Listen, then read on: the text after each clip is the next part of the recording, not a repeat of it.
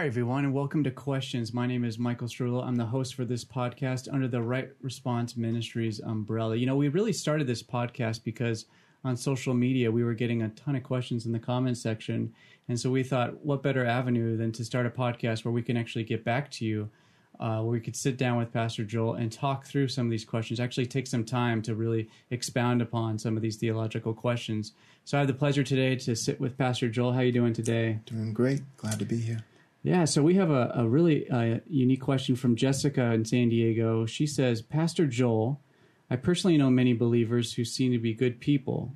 So, how can I affirm the doctrine of total depravity? What would you say to that, Pastor Joel? That's a good question. It's a common question, Jessica. Thanks for writing in and asking us. Um, I think a lot of times that's part of what's so difficult about adopting and and um, basically affirming the doctrine of total depravity.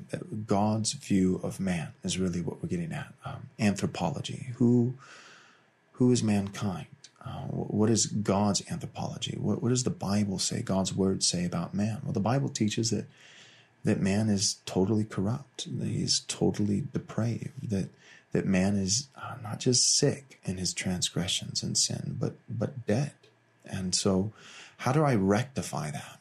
Or how do I reconcile that as a Christian who has, you know, family members and mm-hmm. friends who are unbelievers who seem to do a lot of really good deeds, you know, people who seem to be, for all intents and purposes, very loving. And so I think uh, one of the hangups is that in the doctrine of total depravity, that there's not always a clear articulation of the distinction between total depravity and utter depravity. So this is important, Jessica. Utter depravity is the idea that that every single human being, apart from the, the saving grace of Jesus Christ, is as evil as they possibly could be. Mm. And not just inwardly in, in, regards to the state of their heart, but that even outwardly, uh, every single human being is constantly and only performing outward deeds, outwardly evil deeds that are as bad as they could be mm. and as frequent as they could be. Now, that's not true.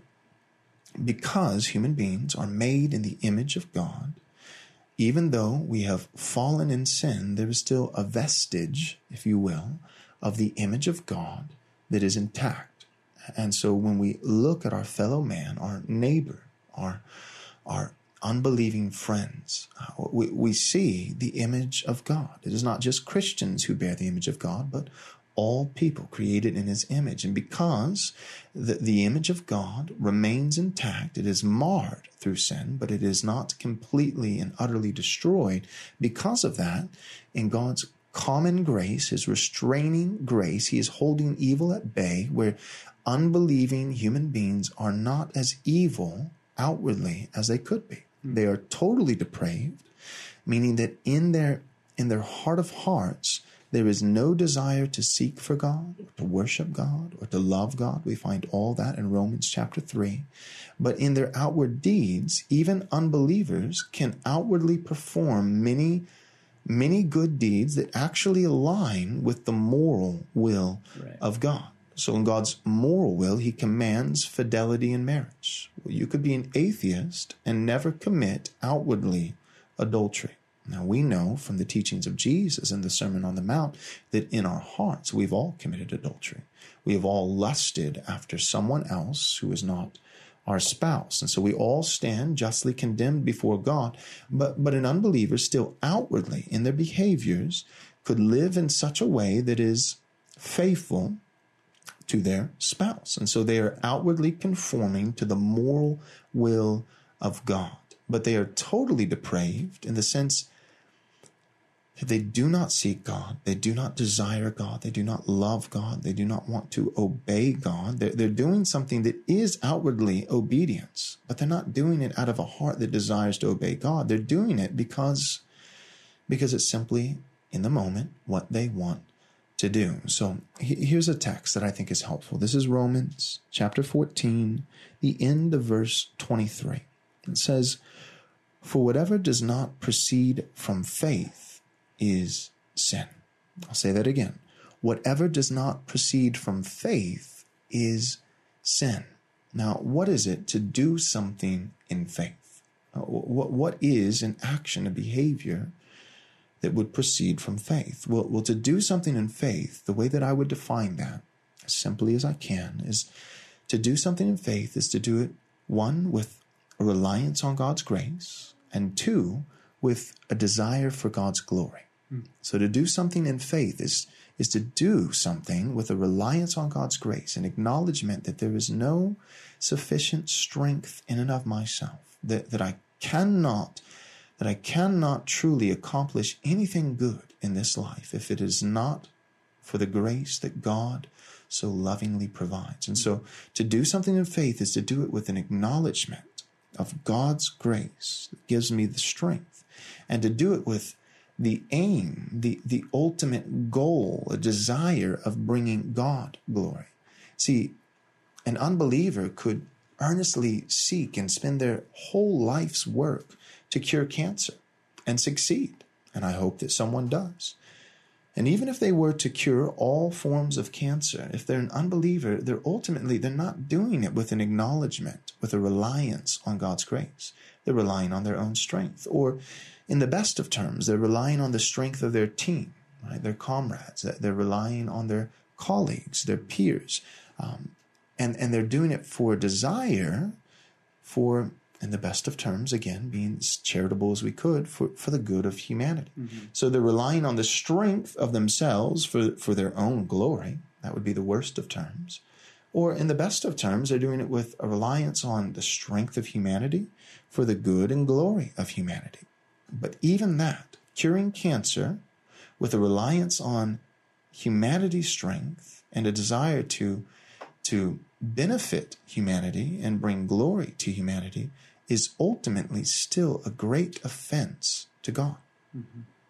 Because you're completely refusing to acknowledge that you couldn't even begin to cure cancer. You couldn't even get out of bed in the morning if it wasn't for His grace. Right. I mean, who gave you the intellect?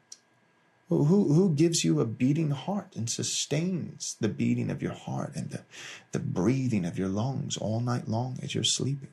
It's all involuntary. You're not doing that. God is. God's the one who gave you your giftings. God's the one who gave you your life and sustains your life. And ultimately, the Christian who does things in faith is doing it for the good of humanity, but, but not only for the good of humanity. Mm. As Christians, we seek the flourishing of our neighbors, our fellow human beings. We want to see them benefited. But we don't want to see them benefited as an end in itself, mm-hmm. but as a means for God, the one whose image they're created in, for him to receive the most possible glory. Right. And so, all that being said, the doctrine of total depravity, not utter depravity, I'm constantly doing outwardly evil things all the time. No, total depravity, which is what the Bible teaches, says that my heart, inner heart state, is dead in regards to my affection, and my relationship with God. And so, even when I do good deeds that outwardly align with God's moral will, I'm not relying on His grace and I'm not desiring His glory. I am not doing it in faith. And Romans 14, verse 23 says, anything that does not proceed from faith is sin. And so, what we would say is that your unbelieving friends, if it's not for the merciful work of God in salvation, then constantly, even through their best deeds, their best works are still just, well, they're filthy rags in the sight of God. It's an offense towards God. They are totally depraved, but that does not mean that they can't do outwardly good deeds that benefit humanity. That is a part of God's common grace, not His saving grace, special grace, but His common grace. And for that, we can be thankful. Awesome. Well, thank you for taking the time to answer that. And thank you, Jessica, for writing us in uh, that question. Please write us at rightresponseministries.com and any of our social media platforms. We're looking forward to being with you next time on Questions. As a special thank you for your gift of any amount, we'll be happy to send you a free digital book from our store. To access this offer, visit rightresponseministries.com slash offer. We highly recommend Pastor Joel's book, Am I Truly Saved? If you or someone you know has wrestled with doubts about the love of God, this would be a great resource. As a reminder, to get this offer, go to rightresponseministries.com slash offer. And thank you for your generous support.